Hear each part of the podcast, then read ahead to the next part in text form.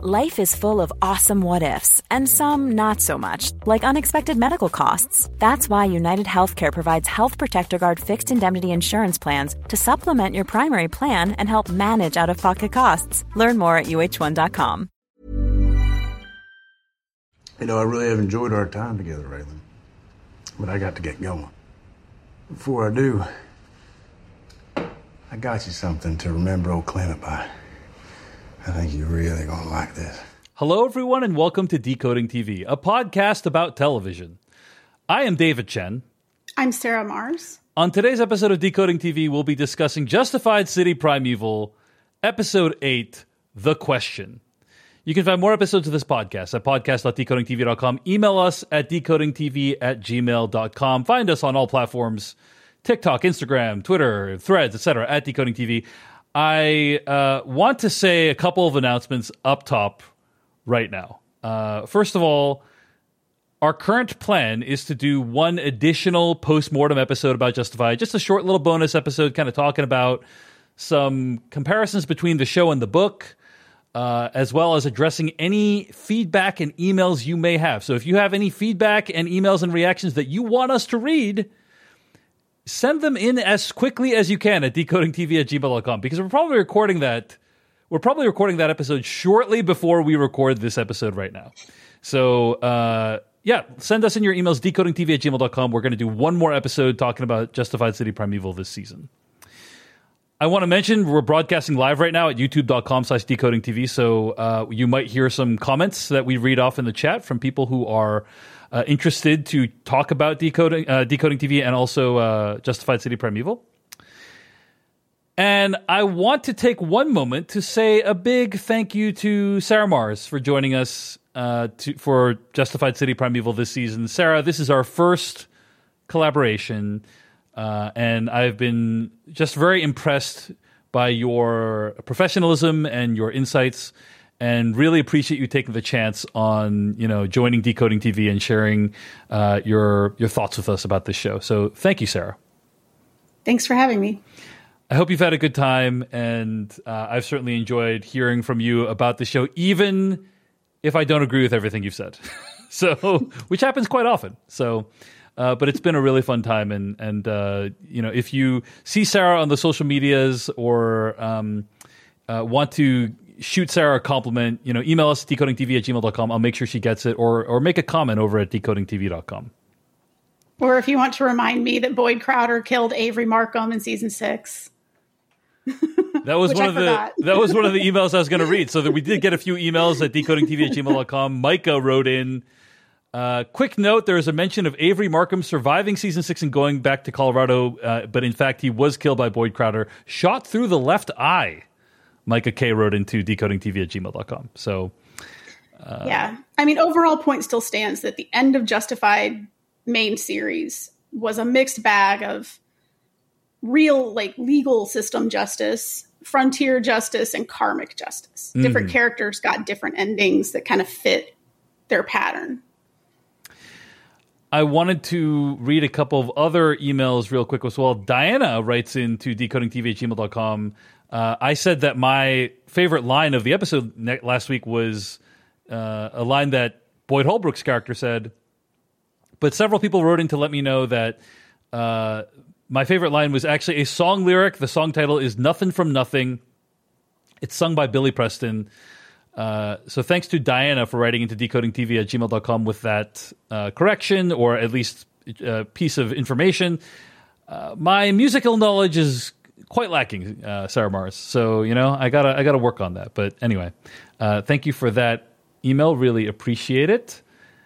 Uh, and there's I think one more email I want to uh, read later on in the episode if we have time from longtime listener and emailer in Reginald. Uh, so we will try to get to that later, but want to thank Reginald for his emails throughout the season. Uh, really appreciate it. Okay, Sarah Marrs, Justified City Primeval, Episode 8, the season finale, possibly serious finale of the show. What did you think of the episode? You know, we're going to talk about our overall thoughts and then we're going to dive into a spoiler filled recap. But let's start with overall thoughts. What did you think of the episode? Did this show stick the landing with episode 8?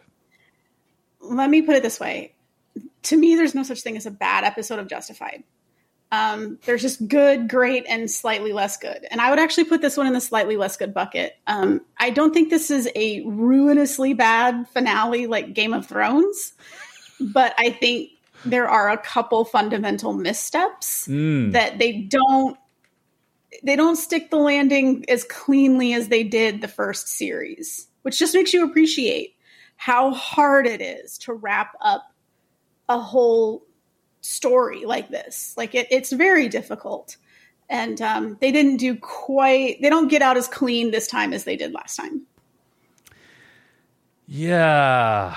Uh, there were some nice moments in the in the finale for sure, right? Uh, in my opinion. Oh yeah, it's it's the, not without its moments. Yeah, it's just I really felt like the original series, they wrapped everything up in ways that made sense, that it was like, okay, we've resolved this thematically, plot wise, like everything is wound up pretty, pretty well. I felt really good coming out of that finale. With this one, I'm a little more like, uh, don't love a couple of key decisions that were made.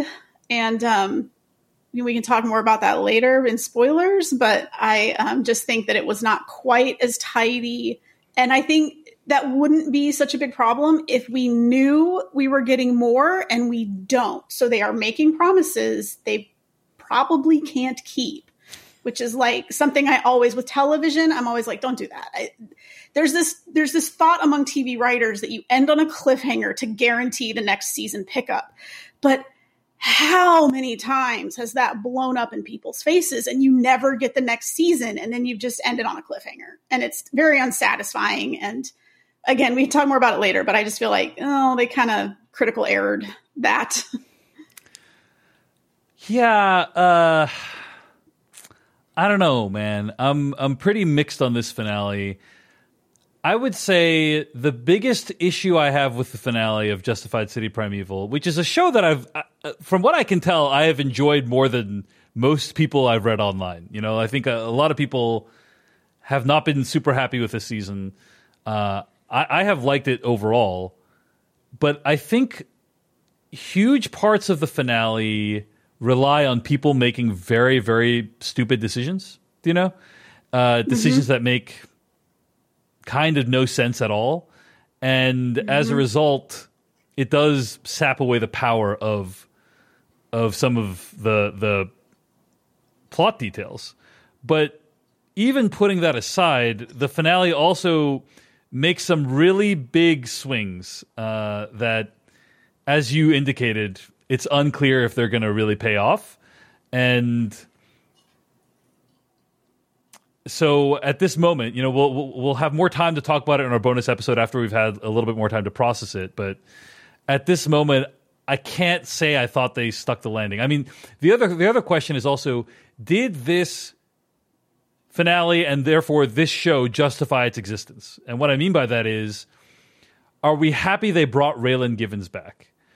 TV history is littered with instances in which they've tried to bring back a show and it's succeeded, or they tried to bring back a show it's failed. I'm just going to give you a couple examples right off the top of my head. Uh, Family Guy. That's a show that died. They brought it back. It's still on the air. Uh, it's still going strong. Uh, Arrested Development. That is a show that they should not have brought back. You know, they tried to bring it back. It wasn't. They never recaptured the magic of the originals. Uh, so, what is Justified City Primeval? Is it a show that they quote unquote should have brought back? What do you think, Sarah Marrs? I I think if they had not done the last 10 minutes, I might feel stronger mm-hmm. that they justified bringing it back to make a pun on the whole thing. Um, there's there's a concept in storytelling of want versus need.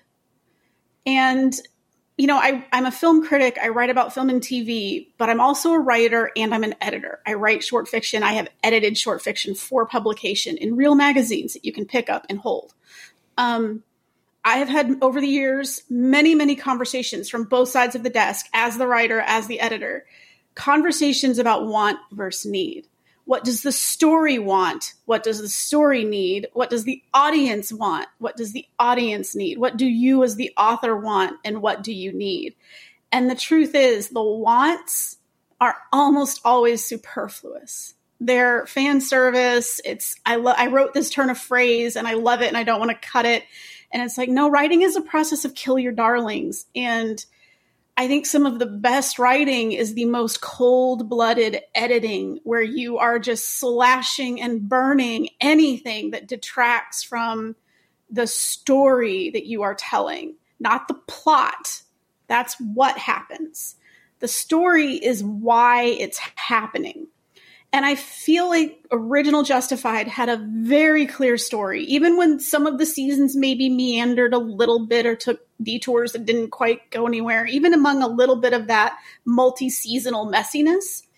Thematically, it was always very, very clear of what the story is. And ultimately, especially when they started driving to the, the last season, all of the momentum, all of the narrative momentum, all of the plot momentum, all of the character momentum is just honing in on that story and what it needs to be resolved in a satisfactory manner.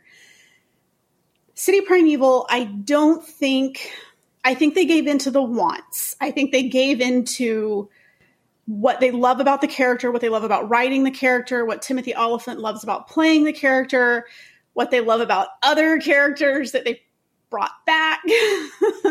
um, and they never really maybe took, but what does it need far enough? And that is where I think it wobbles down a little bit in terms of like, I love this character, I love the show. I'm happy just spending time with Raylan and seeing what he's up to. Did we need it? No, probably not. like justify it again. It ended really well. And it established like truly we end in in the same place that we begin, essentially, because the original series had this little flash forward a few years where Raylan's in Miami, he's getting along with Winona, Willa's playing, she's cute, seems fine. And you get a sense that he's kind of resolved his big issues and he's moving forward in a more you know, healthy and, and productive way, and he's going to be a better father to Willa than his own father was to him, and the cycle is broken. Well, that's pretty much where we end up 15 years later. And it's like, well, then what, what were we doing here? Like, what, you know, and yeah, I love spending time with Raylan. So, to an extent, as a fan, I'm never going to complain about getting to spend more time with him. But like thinking about it critically, and I do believe you can love something, you can be a fan of something, and you can still think about it critically I don't think they quite got there with why are we bringing this character back? What are we saying about this character, the world he occupies, and all of these things in a way that felt really cohesive. Like it, it felt a little messy and you know, if you just if you just want to have a, a, series of eight episodes that's Raylan on cool adventures, great don't bring in Willa, don't bring in unnamed characters at the end. Mm-hmm. Don't don't talk about important don't don't make allusions to real world issues, you know, and things like just just live in that world and just be that world and that's fine. Um, but I think they tried to do some stuff they end up not really delivering on. Mm. I think that's all beautifully said and accurate, and I think I, I basically agree hundred percent because this the series nodded at a bunch of different things, right? It it kind of alluded to a bunch of Ray, Raylan as a family man, you know, um, uh, corrupt law enforcement, and you know, uh, racial injustice, and all these different things that I don't. Uh, that that felt at times at odds with the show that they were making, which, at its core, to me, felt like a fun summer romp right? That's kind of, despite the sociopathic murdering of some people, it felt like, hey, this is kind of like a, a, a novel you'd read on the beach, you know? Um, mm-hmm. And there's nothing there's nothing wrong with that, but it kind of reaches for these things that are more important or deeper or that that tie into the longer history of Justified. And as you said, I don't know that it fully has the time or the will to really explore those things in a way that felt like it would do them justice. I think when it comes to the question of was it worth bringing Raylan Givens back as a character, and like what Raylan Givens' arc was, I'll, I'll, say a little bit about Raylan Givens' arc, right? Uh, and so this will be a little bit spoilery for what happens with Raylan Givens' character. He doesn't really learn anything or change except for the one decision he makes at the end of the episode or towards the end of the episode, which is he decides to retire, right? So mm-hmm. we have seen stories where we're revisiting a character like decades later and oh, they're so different and they're wise and they've learned a bunch. And this wasn't really that character as far as I could tell. Um, we saw Raylan Givens try to do things the right way, which is what he always did. You know, we saw him perform extra. okay, I guess not. You know, but we saw him perform extrajudicial violence. You know, that's a thing that he always has done. Um, the only difference here is he decided, hey, I'm I'm hanging it up. I'm not doing it anymore. Maybe for now was that enough of a reason to bring him back? I don't know. I mean, like I compare it to like a movie like Logan. Let's say, did you see Logan, the uh, mm-hmm. Hugh Jackman, right? Of course, I've like, seen it. Boyd Holbrook's in it. Yeah, exactly. Of course, we're all Boy- we're Boyd heads on here. Um, and that that's a movie where it's like, oh, this is a different character than the one we saw. But he, this guy is bitter and old and alone, and uh, and he's on his last legs. And uh, and I understand why we're telling this story because uh, you know, he's it's a different perspective on this character. With Justified City Primeval, yeah, he's fish out of water. He's a little bit out of his element, but he's pretty much the same Raylan that we always knew. And that to me, again, as you said, wouldn't be disappointing if they if that was kind of what it felt like they were trying to do. You know, just hey, hey, it's a little fun Raylan adventure, but it gets messy. You know, it gets too messy mm-hmm. with all the stuff that they're trying to introduce. And so I don't know that they're fully successful in that regard. So, all right, shall we get to the recap, Sarah Marrs? Yes. All right, all right. Well, those are our overall thoughts on Justified City Primeval, Episode 8 The Question. One size fits all seemed like a good idea for clothes. Nice dress. Uh, it's a it's a t-shirt. Until you tried it on. Same goes for your health care. That's why United Healthcare offers a variety of flexible, budget friendly coverage for medical, vision, dental, and more. So, whether you're between jobs, coming off a parent's plan, or even missed open enrollment, you can find the plan that fits you best. Find out more about United Healthcare coverage at uh1.com. That's uh1.com. Quality sleep is essential. That's why the Sleep Number Smart Bed is designed for your ever evolving sleep needs. Need a bed that's firmer or softer on either side? Helps you sleep at a comfortable temperature? Sleep Number Smart Beds let you individualize your comfort so you sleep better together. JD Power ranks Sleep Number number 1 in customer satisfaction with mattresses purchased in-store. And now, save 50% on the Sleep Number limited edition Smart Bed for a limited time. For JD Power 2023 award information, visit jdpower.com/awards. Only at a Sleep Number store or sleepnumber.com. Let's talk about what happened in the actual episodes, uh, the ep- episode itself. Now, we usually recap the uh, by plotline or by character. Today, we're going to talk about each phase of the episode because that makes more sense, right? So that's how I outlined it. yes. well, it, you all you chose a you chose a path that makes sense. So at the start of the episode, Carolyn is with the Albanians, uh, who lock Clement Mansell in Skender's panic room, intending to leave him to slowly die inside. Clement taunts Raylan about going to Florida, but Raylan, understanding the setup, makes you know, performs the final act of locking Clement inside. Toma gives Raylan the judge's notebook, which he uses along with Norbert and Wendell to arrest Maureen for corruption. Clement is unable to escape the panic room. For all intents and purposes, Clement Mansell's dead, and Raylan's job is done. Let's pause for a minute, talk about this, because I, I have to say, I found this entire section of the episode to be bewildering. because so many decisions are made that are just odd. First of all, the idea that we're wrapping up this whole plot in the first 10 minutes of the show, I was like, that doesn't feel, that's not going to happen. That doesn't feel, something terrible is going to happen that's going to undo what's going on right here, right? So it, did, it didn't feel like the Clement storyline would just tie up in the first 10 minutes. That didn't make any sense. Okay. The Albanians leaving him alive in the room, not even chaining him up, not even doing something that would uh, constrain him in any way, you know? felt like it made absolutely no sense. Because uh, they like smash, they smash the box of um, that of electronics that would get him out of the room. So they're clearly not trying to leave no trace behind of their presence. Uh, and then they just kind of leave him in there alive to fend for himself on his own recognizance, unrestrained. And then Toma gives Raylan the judge's notebook. It's which is like a I I guess the Albanians are really cool working with law enforcement. You know, I understand if they don't kill Raylan, that makes sense. But giving him the book, it, it just is like uh, uh none of the decisions the Albanians are making make any sense to me. What do you think, Sarah Marrs? Uh, I'm going to touch on book versus movie because this is a big part of the finale in the book. Is the Albanians locking Clement in this panic room? Yeah, well, I, I, I want to hear. I want to hear about book versus movie, but tell, putting aside um, book versus movie first, tell me like what your reaction was to what well, happened. Well, it, it, it comes about very quickly, and it's that thing of like we did not see enough of Toma specifically. I'm not saying we needed to spend time with every Albanian in the mafia, um, but we needed more of Toma to understand why this is the decision that he makes, why he thinks this is the best way to deal with.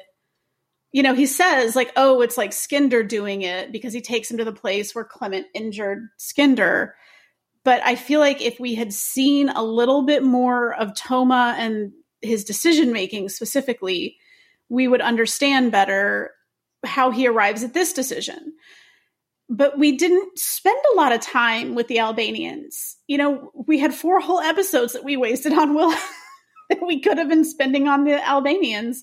But really, we also, once they introduced the blood feud, we had like two whole episodes where there was just none of that. It's like they weren't a big enough presence. And Toma, very least, Toma needed to be a little bit more of a character um, so that we understand where he's coming from and why this is his decision and why he does give Raylan the book. You know, like you said, it would make sense for him to choose to leave Raylan alive. He really doesn't have beef with Raylan. They're trying to kill the same guy. Toma, like, hey, look, he's going to die. Like, we're all happy. Now you go get out of town. That would have made a lot of sense. But why does he give him the book? Why does he give up the power that the book represents? So again, like we needed a little bit more of Toma to make that decision make sense. And that's where some of the messiness of this finale comes in is people are making decisions with very thin, if at all, any scaffolding of why this is happening. Again, it's that story. It's like the plot is Toma locks Clement in this garage to die and gives Raylan the book, but the story is why is he doing this? And we don't know. I mean, we don't have enough information. Um, it's ha- it's basically happening because that is what happened in the book. And I brought up in our last conversation the rules of City Primeval, the novel, versus the rules of Raylan Givens, the character. And I think this episode is where those two sets of rules are most in conflict. And they can't quite reconcile the gap between what a Raylan story dictates by its rules, by the rules of this character, versus what City Primeval dictates by its established, this book exists, it has an established finale. Um, and so they're going by what happens in the book. And it's like, but maybe in the world of Raylan, that doesn't make the most sense. And I feel that in this episode, they bent toward the rules of the book when they should have been bending City Primeval toward the rules of Raylan. Can you say a little bit more about that? Like, what rules are you referring to, right? Well, Raylan is an archetype that goes way back in the American mythos. He is the gunslinger. He is the white hat cowboy who rides into town. He's the pale rider. He fixes the problem and he rides back out. Um, now, the original series, the premise is basically what happens if that blowing on the wind cowboy, that's why he's a marshal, by the way, because they hunt fugitives. Yes, they're assigned out of offices, but marshals go all over. You know, a, a cop is limited to their jurisdiction. FBI is limited to America. CIA is supposed to be limited to not America. Texas Rangers are limited to Texas, et cetera, et cetera. Marshals go everywhere. That's why he's a marshal. So he can literally blow into any town, anywhere, anytime on a fugitive hunt. And he's that character of he arrives, he's going to have the showdown, and he's going to leave. He's not going to stay. Justified premises it on. What if he gets stuck? What if he can't leave town? What if we have this this you know footloose and fancy free cowboy type who just cannot for the life of him escape this place. And so all these things happen as a consequence.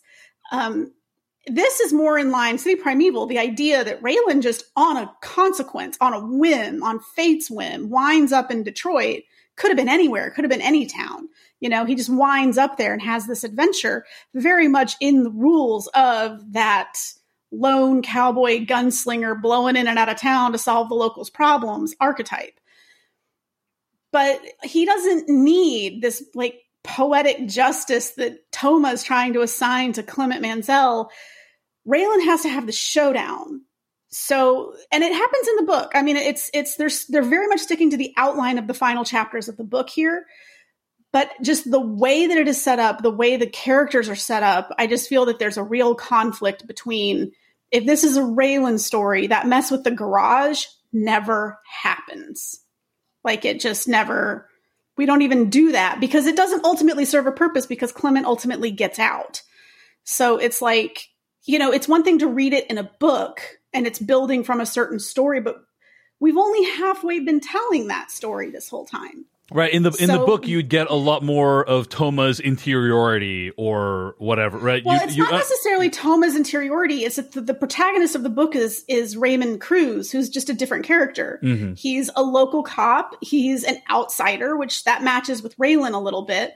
Um, but he's also very notably a little too young for his position. He's the acting lieutenant of his department, and it's repeated uh, quite often that he's young for that position, and he's trying to project a an age, a stateliness, a wisdom he doesn't really possess. And there's a tension between him trying to fill these shoes he's not quite ready for, and getting caught up with Clement and the Albanians and all of this mess. Um, and so things that arise in the book are arising out of a different circumstance than Raylan is a very seasoned lawman. He is closer to the end of his career than he is to the beginning of it. And he is used to blowing in and out of town and assisting the locals on these different cases as he's hunting fugitives.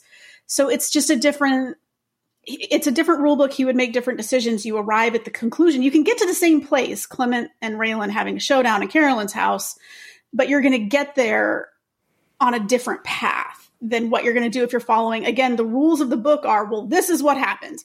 They lock him in the garage and then they go back and then he gets out. And then it's, and it's like, well, yeah, but you could also say with the rules of Raylan go, you know, this way. So we're going to go this way instead. Hmm. And we're going to cut the whole garage because they never made a big enough deal of the Albanians. Yeah, the Albanians yeah. are a much bigger factor. I, I, so. I, I, completely agree with that. The first point. I don't know if I agree with the second point. Like your first point is, uh, that they didn't do a good enough job of exploring the Albanians and why they would make these decisions. And I completely agree.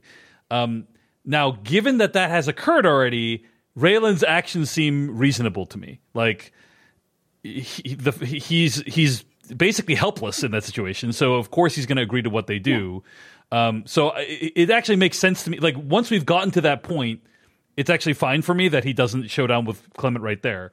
Um, but oh, I yeah. agree. No, I agree with you that like we should. It was I'm just weird. saying we could have yeah. had a completely different path to the final moments rather than that whole garage bit. We could have just not done that and done something else that Indeed. maybe made more sense for the for the show. But they're following the rules of the book. This is what happens in the book. Therefore, it is what mm-hmm. happens in the show. And what I'm saying is want versus need.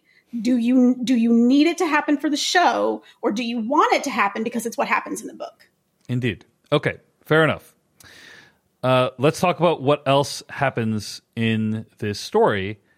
Uh, Carolyn has a meeting with the lieutenant governor and makes the case for her getting the judge's bench and tells the lieutenant governor about Diane being dirty, implies the governor also has friends in the book. Raylan and Carolyn have a nice moment in Carolyn's freestanding tub, uh, in which she talks to him about how she never really wanted this house in the first place. But Raylan can't sleep. He leaves Carolyn to go let Clement out and have a showdown. She understands what he's doing and seems disappointed he can't just let it go. However, a two hour flashback reveals that Skender the Albanian went to the panic room to kill Clement himself to get back his honor. Clement kills him, of course, and now he has a gun too. Clement then wipes out the Albanians. Now, did you know this was coming from the book, Sarah Marrs? This is how it happens? Yeah. Well, yeah, and I was I was hoping they were going to just hard left away from this. Well, I will just say as a viewer, the whole sequence is pretty ridiculous and almost comical. Like when Raylan arrives on scene and, and it then cuts to like two hours ago, which I don't think Justified has ever done before. Sarah Marrs has it done anything like that? Maybe maybe once or twice, but. Mm. Yeah, I mean, I think there were probably episodes where it would be like somebody's off doing something, and it'll be like, and here's what this other person was doing at the same time. Right. It's almost like slapstick. Like he shows up, he's like, "Oh my, oh my gosh," and then it's like two hours ago. Here's what happened. Uh, Skender going up like they they have Clement Mansell dead to rights. Skender goes up and messes it all up. Then Clement Mansell apparently uh, who who knew complete killing machine. What's funny about this whole sequence is they've kind of built up the Albanians to be quasi badasses, but they just get wiped out by this dude who like kind of storms in there uh, with no preparation whatsoever. Uh, it felt pretty silly and ridiculous to me and made me wonder what the point of all this Albanian backstory was. You know, it, it, it felt like basically it felt like overall the Albanians were very ill served this season, given how this plotline ended. What do you think, Sarah Marrs?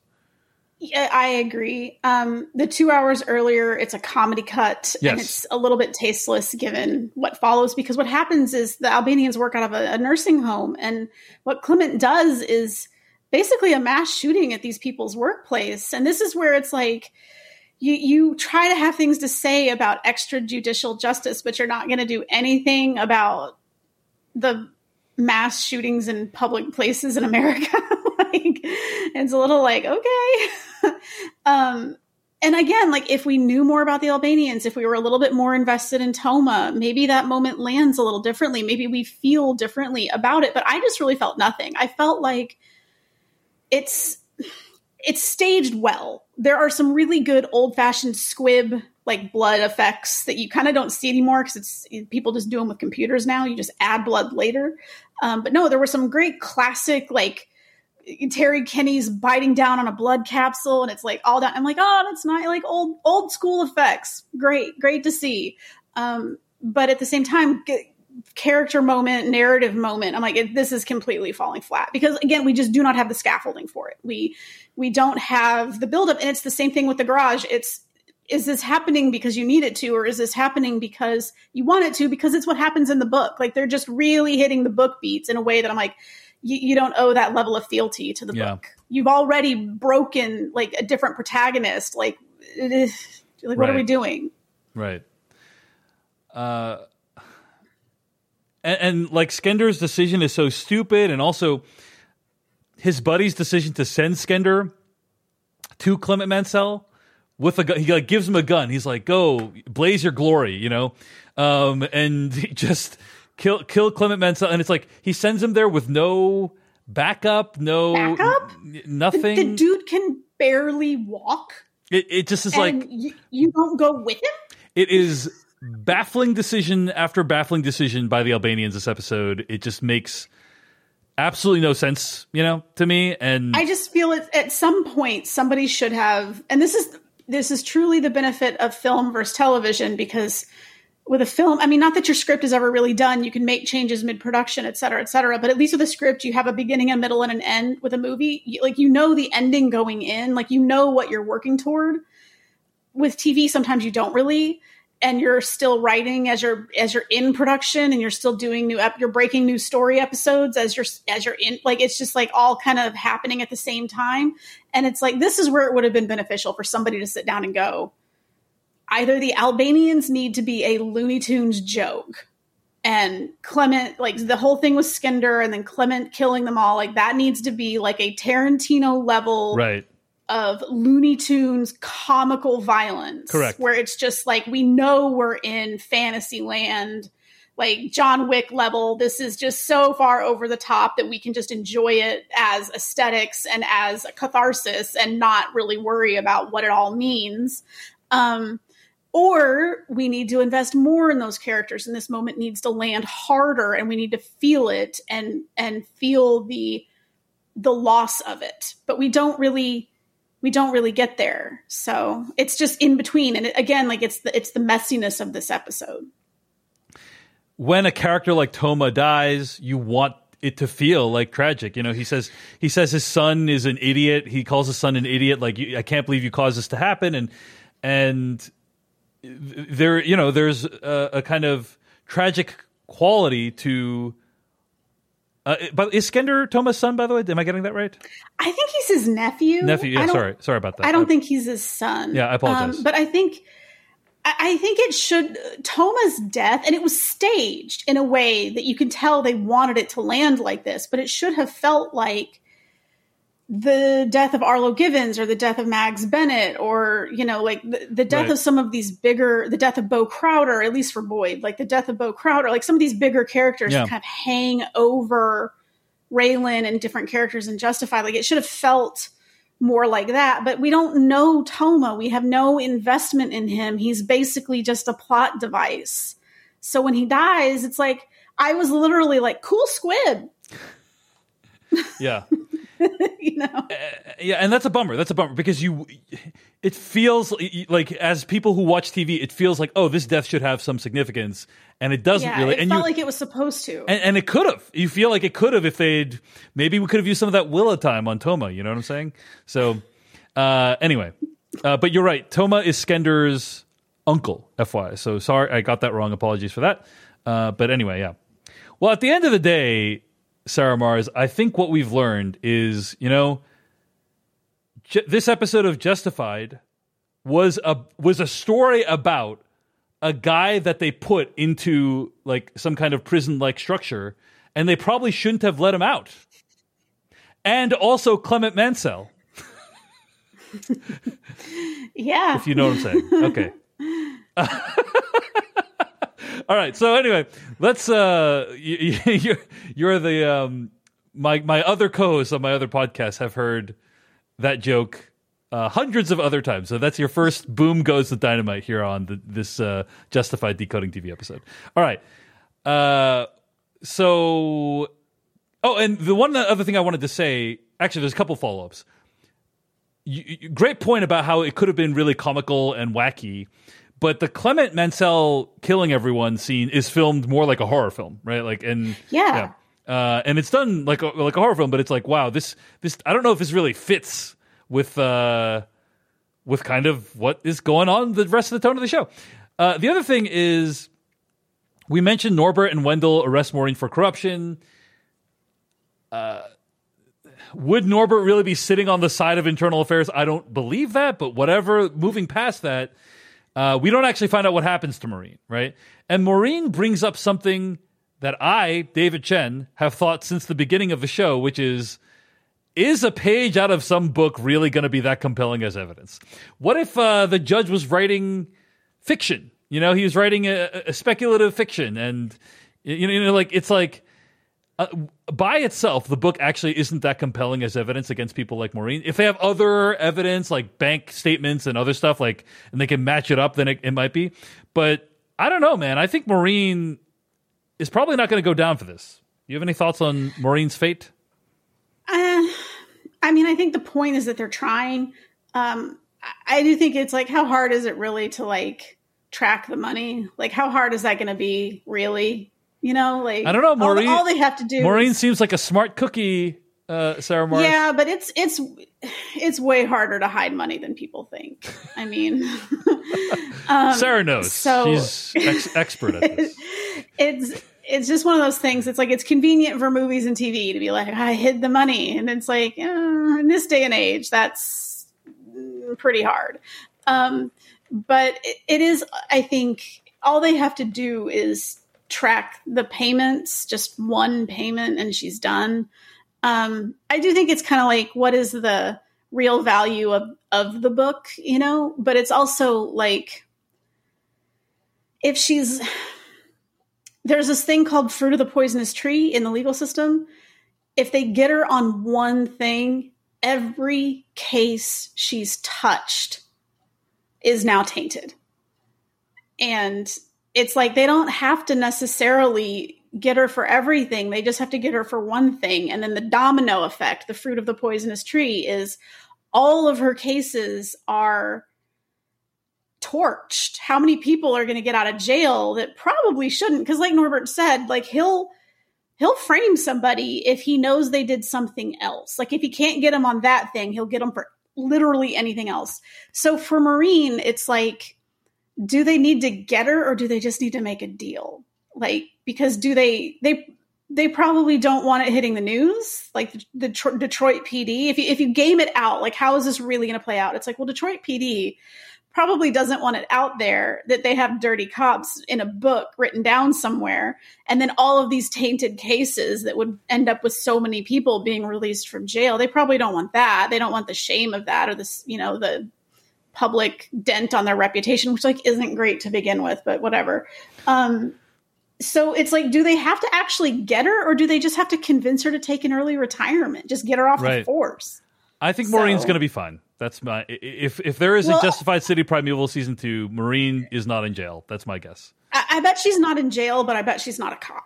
It's oh, that thing yeah, of uh, like like Ava Crowder's. Like Ava didn't get arrested, but she's not living a great life. And it's like, well, Maureen, you know, she might not be a cop anymore, and maybe she has to explain to people in her life something about why she's not a cop anymore. Like maybe her her double life is coming down.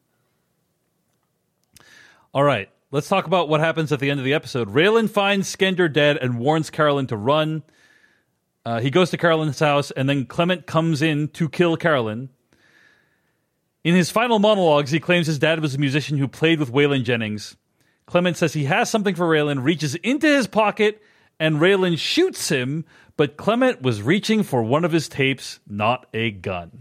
Raylan has gotten his man for real this time. Let's pause for a moment. What do we think of the scene? I thought it was a, a pretty solid final confrontation that gives people what they were looking for when it comes to Raylan Givens versus Clement Mansell. Uh, Clement Mansell, you know, he thought Clement Mansell was reaching for his gun. In fact, he was reaching for something even more dangerous, which is a demo tape featuring his music. His, music. his crappy Jack White knockoff music. Even more likely to cause sickness and death than a gun. Uh, so yeah, what did you think of of this final confrontation? I, it, it's when he kills him, it is shocking. You know, it is like a a surprising moment for me. Yeah. Yeah. Uh, again, it was very well staged. Again, great squib work. Um, and I loved Boyd Holbrook's like delivery of his last line. Like, you know, it was really well done. But I do think this is one of two critical errors in the episode. And again, it's like we can arrive at this point. It was clear from the beginning that you couldn't leave Clement alive and that it was going to be a showdown between Raylan and Clement. Um, it's just a matter of how do we get there. And I think they got there the wrong way. And I really do not like that they put this questionable shooting on Raylan um, because it happens in the real world all the time. And audiences aren't stupid. And when people say like, "Oh, gun violence on TV like equals gun violence in real life," I'm like, "No, it doesn't." Like people aren't dumb. They know the difference, and there is something actually cathartic about you know, fictionalized violence that we understand isn't real and could never really happen. And we can enjoy it in that regard. And that is like Tarantino movies and John Wick movies and Looney Tunes. And they're so violent. Those Looney Tunes cartoons, I always reference that. People like, why do you think those are violent? I'm like, have you watched them? they're so violent. Um, but it's, I, but this is something that happens in the real world where police shoot people who are reaching for something harmless, a bag of Skittles or a comb or whatever, and it's just nothing, and then someone's dead. Now, Clement is not innocent. Like, no one's going to mourn Clement Mansell. Um, but I think all of Raylan's shootings previously were, to quote the title of the show, justified.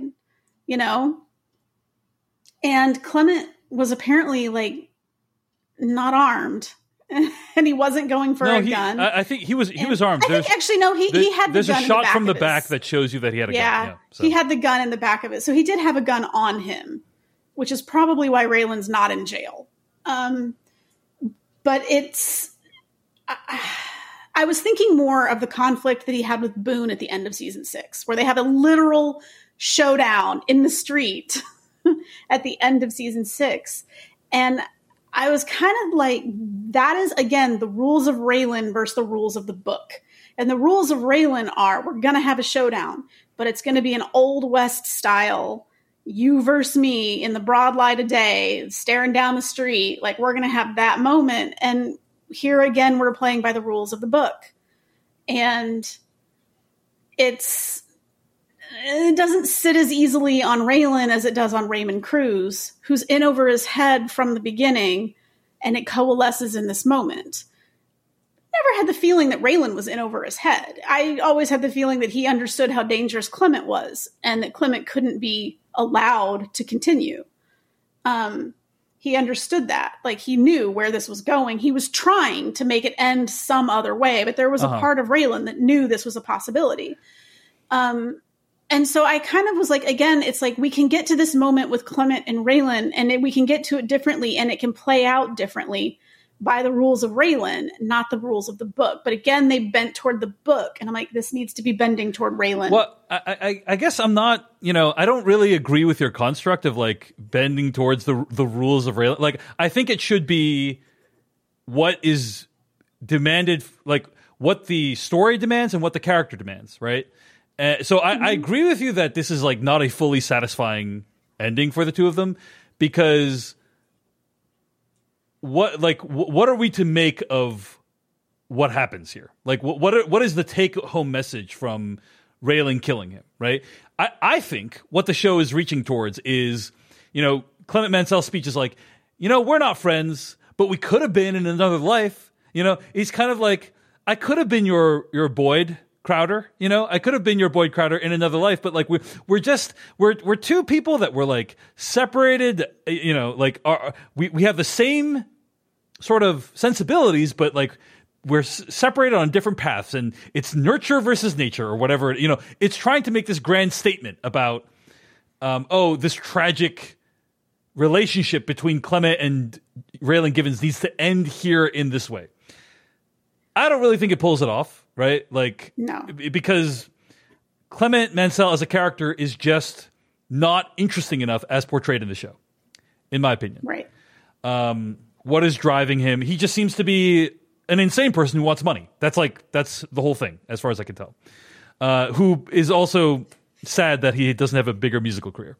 You know. Um, so so basically, what I'm saying is, I I don't mind the concept of what they tried to pull off. I I am not a fan of the execution, but having Raylan shoot Clement in this way to me was not inherently a bad outcome narratively, if that makes sense. So we may we may disagree on this point, and that's fine. But that's kind yeah, of what I, I guess I, I don't really think it's a bad outcome. I just think there was a better one. Like there, hmm. there was again, like, like I, yeah. What, what do you have in mind when you, what do you have in mind when, when that, when, well, that honestly, they really, I think part of the problem with Clement in this depiction of him in the show is that they've kind of already done this. Like he's not Boyd. He doesn't share the history with Raylan that Boyd Crowder does.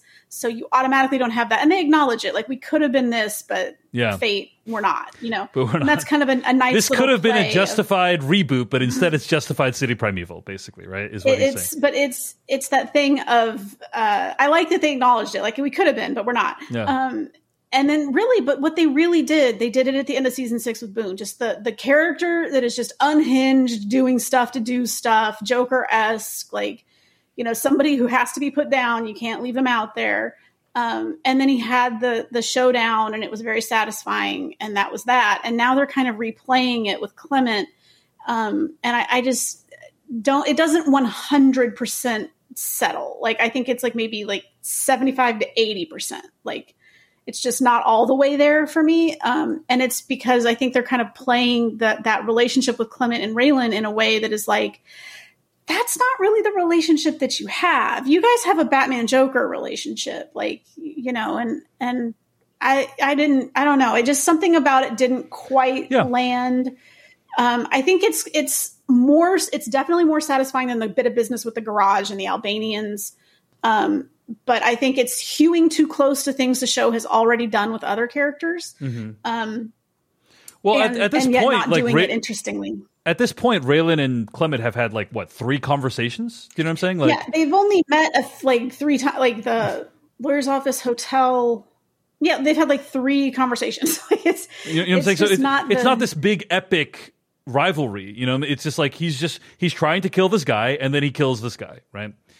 Um, yeah, and you have to you have to take the sh- you have to meet the story where it is. Um, And so for where it is, I think like I see what you're trying to do, and I think you get part Yes. of the way there. Absolutely. And I don't think you fall down completely, but I think you're like when a gym, you know, like when you're watching the Olympics and a gymnast or an ice skater, they land and they kind of wobble a little bit. They don't mm-hmm. fall. It's not over. They're not out of the running, but you know they're going to get a few points deducted. I feel like it's that. It's like they didn't fail. They're not out of it. It's still going on, but few, there's a few points off here for the wobbly landing. Yeah. I, I, to sum it up, I think like my my position on it is it really does feel like these two characters needed to have a more interesting relationship for this killing to mean something. I'm also really disappointed that we don't see what happens afterwards. We see there's a 6 week time jump, but we don't see what happens after like does is Raylan able to say it's justified because uh Well, I think the Clement assumption is that you, yeah. That yeah, because Clement had even though he wasn't reaching for it, he had a gun on him, and he had just murdered all of the Albanians Yeah, in fair. a way that That's is going to be very scary on the six o'clock news. Yes, that's fair. That's fair. Um, so I think we're supposed to just make that intuitive leap ourselves. Like, yeah, he's going to get off the hook for this. Uh, but despite my qualms of the storytelling here, again, shout out to the way this scene is shot and staged. The whole most of the episode's like super dark, by the way, uh, which is uh, kind of difficult, honestly. When I was watching, I watched it on YouTube TV, and it was very muddy because the streaming was not equipped to handle the Yeah. level of darkness. It's that So, horrible yeah. gray blue color grading, just dark, dark, dark, dark, Yeah. dark. Ugh. Yeah. A plague, a plague on modern television. Six weeks later, back in Miami, Dan Grant retires and Raylan quits. Carolyn writes Raylan a letter. She is now a judge. She's moving out of Jamal's dumb house, offering to visit Miami in the winter, and says she's one of the few people who understands Raylan's early retirement. Winona returns with Willa. Raylan and Willa are going out to spend a day on the water. Raylan says maybe they can learn to drive a boat together. This would be a perfect ending for this chapter in the Raylan Given saga, as Raylan has laid another ghost to rest his need to always get his man. He has learned to let go and can finally devote himself to Willa. End of story. So, and I guess that's where the show ends, right? Uh, now, and, and if it had ended there, I would have felt like I would. I would say this is like a like a B. If it ended there, I would say like B plus, maybe A minus if I'm feeling generous. Yeah. Well, let's talk about let's talk about this for for a second. First of all, I I gotta say, um, I called it Sarah Marrs. Like the whole Willa, I, I I literally predicted exactly how the show would handle Willa. You were right. Um, so you know, I, a little little pat on the back for myself there. Uh, Winona returns. Were you excited to see Winona come back? I think she has remarried in the interim. Is that correct? yeah, I, I don't really care. I, Again, like talking about is this whole thing justified and did we need to bring Raylan back? It's like that we get that little flash forward at the end of season six where we find that Raylan and Winona are getting along. They're not together, but they're co-parenting well. Everything seems fine. They seem to be doing pretty good in Miami, and that is exactly where we end up. So, did we need to do this? No. Did I enjoy it? Mostly. That's uh, that's what I should. That's my mantra for this whole podcast. By the way, uh, decoding TV. Did we need to do this? No. Did I enjoy it? Mostly. uh, the uh, something you called. You predicted this correctly, Sarah Marrs. Is that Carolyn would eventually get the judgeship that she wanted? Yes, she basically sanctioned the extrajudicial killing of one of her clients, but compared to Judge Roy, that was really is it was it Keith David, Judge Roy, right? Guy. It's Alvin Judge Guy. Sorry, Uh, uh, compared to Judge Guy, that's basically a walk in the park. So she she did nothing wrong, and she should be a judge. Um, so you called that one, Sarah. So we both we both got something right for the ending, right? Any other thoughts on this whole? And and and I'll just say, uh, as I said, Raylan's arc being, "Hey, I need to leave this stupid job, which forces me to kill people." uh, to be with my family, I don't think is a terrible arc for that character. It's not the No, greatest. it, it's not. It's, But but it's like, hey, that's if that's if that's what you're trying to say with Raylan Givens, that's okay. It's not the, it could have been better, could have been more, but it's fine, right? and and maybe that's where they were trying to get with Willa, and again, just not having time and having so much to do, and as we've seen, like undercutting the Albanian stuff because there wasn't enough time. Um, is maybe maybe if, if that time that we did have with her was differently utilized or if we had more time with her like maybe it would have played a little better that because i do think that's raylan's arc i do think it's it's that thing of of knowing when it's time to go because we hear the story from wendell about raymond cruz who's the protagonist in the book is he overstayed his welcome he didn't yeah. he was a cop a little too long and he had a bad he, well not like a bad shooting he wasn't like in jail for it but it was the same kind of circumstance which is it is actually what happens in the book with Raymond and Clement, where he reaches for a bottle opener and Raymond shoots him. Is the story Raymond tells uh, Raylan that night in the bar is, you know, I was involved in this shooting and somebody was, you know, we were in a standoff and he reached for something and I shot him and it turned out to be a bottle opener. Um, it's the same thing then for Raylan is he's in a standoff and, and Clement reaches for something and it turns out to be a tape. Um, so it's it's a thing of of learning when to let go, and that's Raylan's thing is he can't let it go. Like he he can't tur- he can't take those fugitives to Detroit, encounter Clement Mansell, and go, oh, good luck with that guy, and just head back to Florida. He can't do that. He has to stay and see it through. And so by the end, like if the arc concludes with Raylan has put that to bed and he has learned, like you're going to have to just yeah. let things go if you want to have any kind of life you know any anything left with you know people in your life with your daughter like you're just going to have to walk away from this uh yeah that's a that's a fine arc um kind of like with everything in this finale i don't think the scaffolding is 100% there but again it's like it's not a total face plant it's just a little wobbly yeah yeah uh i think the big question for me is did we need Willa to be a character in the series to accomplish no. that work, right? Like could could could you no. could they have accomplished this with like a few like three scenes and a phone call instead of like mm-hmm. having her be a major character in the first two episodes? Again, I, I, I said before, all we need to know is that he's trying to get to Florida because it's his time with Willa and he's held up. We don't have to see her, we don't have to hear it. We just have to have Raylan say, "Oh, I've got to get to Florida," and then we're like, "Okay, well now we know where we're at." Do you, and, do you ever see Arrested Development? Know, yeah. Yeah, you remember Tom Jane's character in Arrested Development? He's like, I just want my kids back. You know, like that's yeah. it's a very common trope in these types of shows, and it's like, hey, he he just Raylan Givens just wants his kids back. You know, that's his whole deal, right? That's his whole deal. Yeah. So, um, but it's it, she didn't need to be a character. That's time that probably would have been better spent on the Albanians or Clement. Yes. It might have been time better spent with Raylan and Clement. Again, they probably needed and it, you have to meet the show for where it is and for where it is for what they were reaching for i think they mostly got there not quite as clean and neat and tidy as they did the first time, but more or less, they're at least hitting the targets somewhere in the vicinity of center mass. You know, like they're at least in the neighborhood of what they're trying to do. Um, I, I, did like all the Raylan Clement confrontations in the show. You know, like they, I think yeah, they were I, all tense and really well done, and uh, and yeah, we it would have been nice to have more of them even. So yeah, yeah. But I was thinking like if somebody brought me this as a story and was like, edit this, I would be like, well, cut that Willa character. She's accomplishing nothing. Um, and spend that time on Toma. We need to understand yeah, those final decisions right, that he's right. making. Or cut that scene. Either he needs to be built up better so that all lands, yeah, or better, just don't even have him as a character. You know? enti- don't yeah. even do it.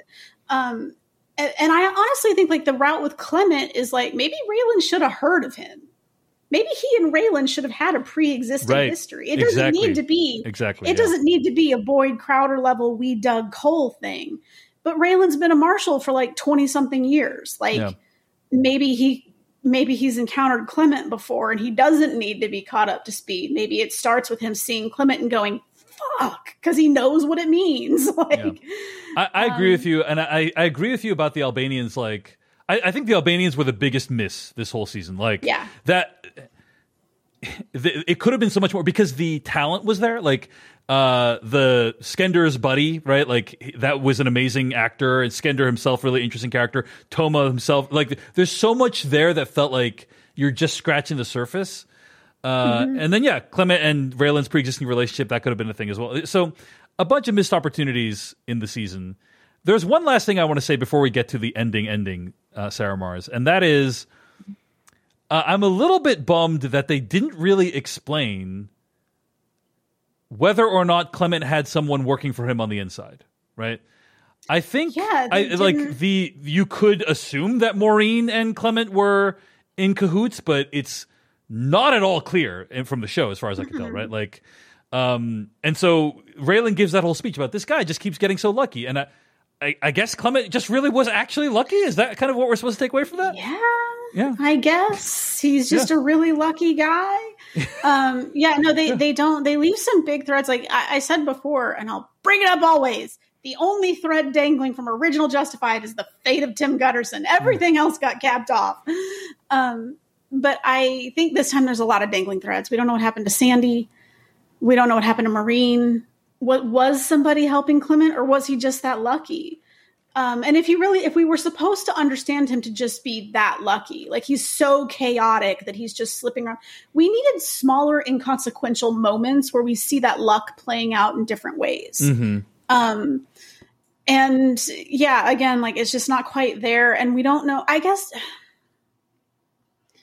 I think the way it was set up in that moment when they meet him in the park and they're trying to take him down, it seemed like, yeah, somebody had to tip him off. Like, there, how else would, or did he just smell the setup from that far away? Right. But again, he I don't could've. think I don't think they established that. They didn't Like, explain. They didn't think- explain. They never explained. They never explained what was going on there.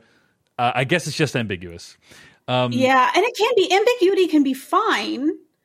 Um, but I think Except- you have to be careful. Except the show makes it very clear that it's not interested in leaving things ambiguous with one of our major characters. Okay, sorry. Go ahead. I didn't mean to interrupt you. Yeah, I, I Ambiguity can be fine, you were saying. selective. It, it can be fine, but you have to be selective. Everything can't be ambiguous. You have to be selective. And if something is going to be ambiguous, you have to present the options. You know, like again, Mm-hmm. if we're supposed to think, oh, he has someone working for him, well, then you stage things a certain way so we make that leap. If we're supposed to think, but maybe he's just really lucky, we need to see that playing out in different ways with different, like inconsequential Or, moments. or, or just, maybe like, he's like a is- genius, you know, which I don't. or yeah, which I don't Or believe, we need to see but- we need to see a demonstration of, you know, when he avoids and he avoids the trap with Hina, the roommate. But that's also like he doesn't care. Are we supposed to think he's like that's a setup? I'm not going. Or are we just supposed to think? Why would he care? Why would he involve himself in Sandy's roommate's problem? He Yeah. doesn't give a shit. Which is how that scene really plays. Is like he just doesn't give a shit. Why would he bother Right. with Sandy's roommate? exactly. Exactly. Um, yeah. So we needed like something to establish earlier on. He's very lucky, and always on on whether it's big things like skating out of that murder charge five years before, or small things like just finding twenty bucks on the street. Like just luck seems to follow this guy in a way that is like, what the hell? Um, or we need some resolution to, you know, somebody being involved with him on the inside. Like they're again, you can leave it ambigu- ambiguous, but you have to give the options of is it this or is it that. Unresolved is not ambiguous; it's just unresolved. It's a bummer we didn't get resolution that. Also, uh, you know, the whole, for many episodes, Raylan's trying to put together like, wait, why did he kill Judge Guy? Like, what was the relationship there? I, we as the viewers know that it was just a random act of chance, um, but I don't think that's ever really like there. I don't think there's a moment where that's communicated to Raylan and he's like, oh, I guess it was just random. Did I miss that? Maybe I missed that, but No, I don't. I don't think there was. Ever maybe he puts it together moment by the end, you know. But it, it's it's it felt like a thing where the show's building up to him realizing, hey, by the way, we are all all just sub- subject to fate's whims, aren't we? You know, but that never happened either. So that was another weird thing that didn't pay off. Anyway, Yeah. okay, so that's the end of the show, except, and I I, I don't know about you, but I was stunned when this happened. Right. Yeah, they to- kept it under wraps. yeah, jump to Kentucky. And but is this in the book? Is Boyd Crowder's not in the book, right? Like this is a whole. yeah, okay, yeah. So, no. jump to Kentucky, where Boyd Crowder is still in jail. He's toting a Bible once again, preaching to his fellow inmates. He says his health is declining. He's being transferred to a hospital for a diagnosis. But wait, it's all a ruse. He's actually seduced a guard and makes his escape during transport.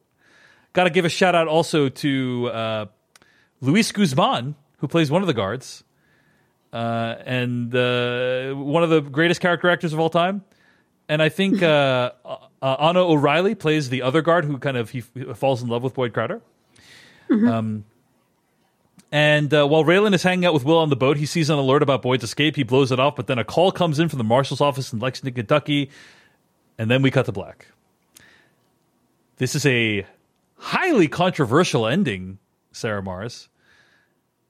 For one can imagine a wide variety of reasons. I'm going to list a few, but I really want to hear your reaction. First of all, it takes one of the greatest TV shows ending uh, show endings of all time and, and, makes it incomplete. It makes a complete thought incomplete, right? Like that was a great ending as you as you pointed out earlier, and now it's like actually that didn't happen. Boyd's off in the wind, and who knows? And maybe Raylan's going to have another adventure with him? Question mark. Depending on the ratings for Justified City Primeval. Uh, but also, it throws into stark relief that hey, Boyd Crowder is just a more interesting character than Clement Mansell. and he compares Clement Mansell compares very unfavorably to Boyd Crowder, even the six minutes of him that we see at the end here. So I think a lot of people have been experiencing that and wondering, hey, what could this show have been if it was with Boyd Crowder and uh, Raylan Givens instead of what it was? Sarah Marrs, what did you think about this ending? Oh, second critical error. um, yeah, it, it it ruins what was a good ending for the original Justified. Um, and this is want versus need. Sure, we want Boyd to come back, but do we need him to? No. Yes. And I'm going to go back again to what Jesse Armstrong said about the end of Succession, partly because it's recency bias and it just yeah. happened. Are you going to spoil? Are you going to spoil he, the ending? Let's just be clear if you're going to spoil it or not.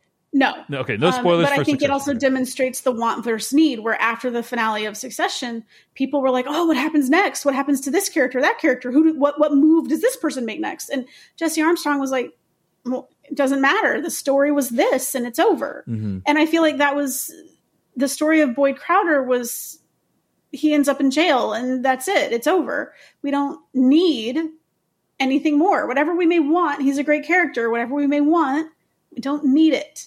And they gave in to the want, and it's like, okay, well now you've stepped on. You had a great ending, and now you've stepped on it. Um, and it sort of un- undoes that thing of like, did did Raylan? If the whole point of City Primeval is that Raylan learns how to let go and moves on from being a lawman and stops defining himself by that occupation. Well, does he?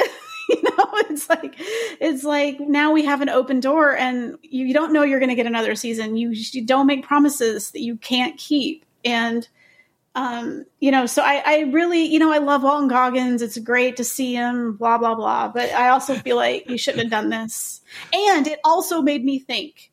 And I love Boyd Holbrook, and nothing against him, but it made me think. Oh, this should have been the show Mm-hmm. If you're bringing Justified back, it should have started with Boyd busting out, and it should have been Raylan on the cusp of retirement, just like maybe like a week from his final day as a marshal.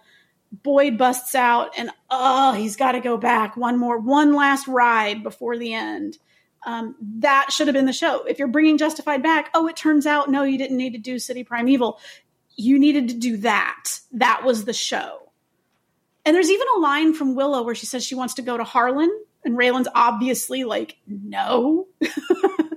but I think it would have been an interesting use of Willa as a teenager if he had spent his time keeping her away from that, you know, because to him it's tainting her in some way. Mm-hmm. And then he has to go on this hunt for Boyd, and somehow she tags along or is involved, and and she actually gets to see Harlan and see that part of her father's life. And that might have been more meaningful than the way she was utilized here. So, yeah, the minute Boyd showed up, I was just like, oh no. And then they did the whole thing, and I was like, well, this should have been the show. Like, this, Raylan versus Boyd, that should have been the show. So. Well, with Raylan versus Boyd, you know, you're not the first person to say that, right? And uh, it's a very reasonable reaction because really Justified was kind of a two hander with Raylan and Boyd. Like they were the they were the two animating forces behind the show, right? Mm-hmm. Uh, um, to play devil's advocate, there there is theoretically value in having a character that is not Boyd be Raylan's rival, right? Um, but I don't know, as what you said earlier, I don't know that the show fully stuck the landing on making Clement Mansell as an idea particularly interesting, right? Raylan and Boyd bring up a lot of interesting character, interesting ideas, like this idea of friends who have been turned against each other, and um, what it means when you're on opposite sides of the law and all this stuff like that. Uh, that I don't feel like we get those same associations with Clement Mansell, and so I don't think it was inherently bad to try to have a new character. And Sarah Marrs, we've also seen plenty of times when they've tried to reboot people with you know reboot shows with the same characters, and it goes badly. So I don't think it was like out true. of the question for them to try to mix it up a little bit. But maybe they didn't mix it up enough. You know, maybe maybe they should have mixed it up even more. Um, or or maybe it's just an executional issue with all the things that we've already discussed. Either way, it seems like Sarah Marrs, you'll be maybe happy if we get a Justified City Primeval season two. But if this is the way that this ends, if this is the way the Raylan Boyd storyline ends, not great. Unsatisfying. Not great. Not great. Yeah. And, and they had it. They had it in the bag. you know, it's like you did it. What are you? What are you doing? So you know, in terms of like if you're going to adapt City Primeval, Clement Mansell is the antagonist in that book. Fine, you're going to make Raylan the protagonist. Great. Um, I think after eight episodes, what we see is don't bring Boyd into it because it's just never. It, it, doesn't matter who the actor is. It doesn't matter who the character is. I don't think Boyd Crowder is one of the great anti-heroes of recent, like maybe 30 years television. Like he's an amazing character. People really love him. Just leave him out of it entirely. Again, you already sewed that up. Um, and yeah, Clement probably needed more, you know? Yeah. Like he probably needed a little bit more. And this is the kind of thing, this is where I get a little bit frustrated with television, um, is because of the way it is made, where it's like, I really wish you could have all of your scripts done and polished before you go into production. And when TV shows do that, you can tell. You can tell when they went in with the whole thing written and it doesn't mean you're not making adjustments on the day. You surely are. The writer's work is never done. But you go in knowing the beginning, the middle, and the end. You know the path. And it makes a difference. And it feels like they didn't quite have it all nailed down for City Primeval. And there's just that messiness. Again, I don't think it's a total failure. I enjoyed it mostly liked it. I don't think they quite stick the landing as cleanly as they did the first time. I think bringing Boyd back was a huge mistake. All right. As fun as he is, as much as people love him and Walton Goggins, I just think it was a huge mistake. Indeed. Well, we are very curious to hear what you think. Uh, be sure to email us at decodingtv at gmail.com. You know, Reginald wrote in at decodingtv at gmail.com and he uh, writes that the, the episode left the door open for a lot of interesting possibilities. Like, will Winona and Raylan get back together? Will Carolyn and Raylan rekindle their romance? And will Boyd and Raylan resume their cat and mouse game? The great things about all these potential storylines is you can leave things where they are and be satisfied, or you can indulge a little bit more because any of these plot lines would be good material for a sequel. End quote. So uh, there's one. Reginald's one fan of where the show left things we want to hear from you. Let us know what you thought of the season finale of Justified City Primeval. Uh, I think Sarah and I were both a little bit let down by some of the decisions that they made, and we want to hear if you uh, liked it or not. So email us at decodingtv at gmail.com. Uh, we'll do one more bonus episode. And again, I want to say thanks to Sarah for joining us for this season. Thanks to you all for listening. Sarah Marrs, you want to tell people where they can find more of your work on the internet this week? My work is on LaineyGossip.com. Film and TV reviews appear on Rotten Tomatoes under Sarah Marrs, and I'm on various social medias at Cinesnark.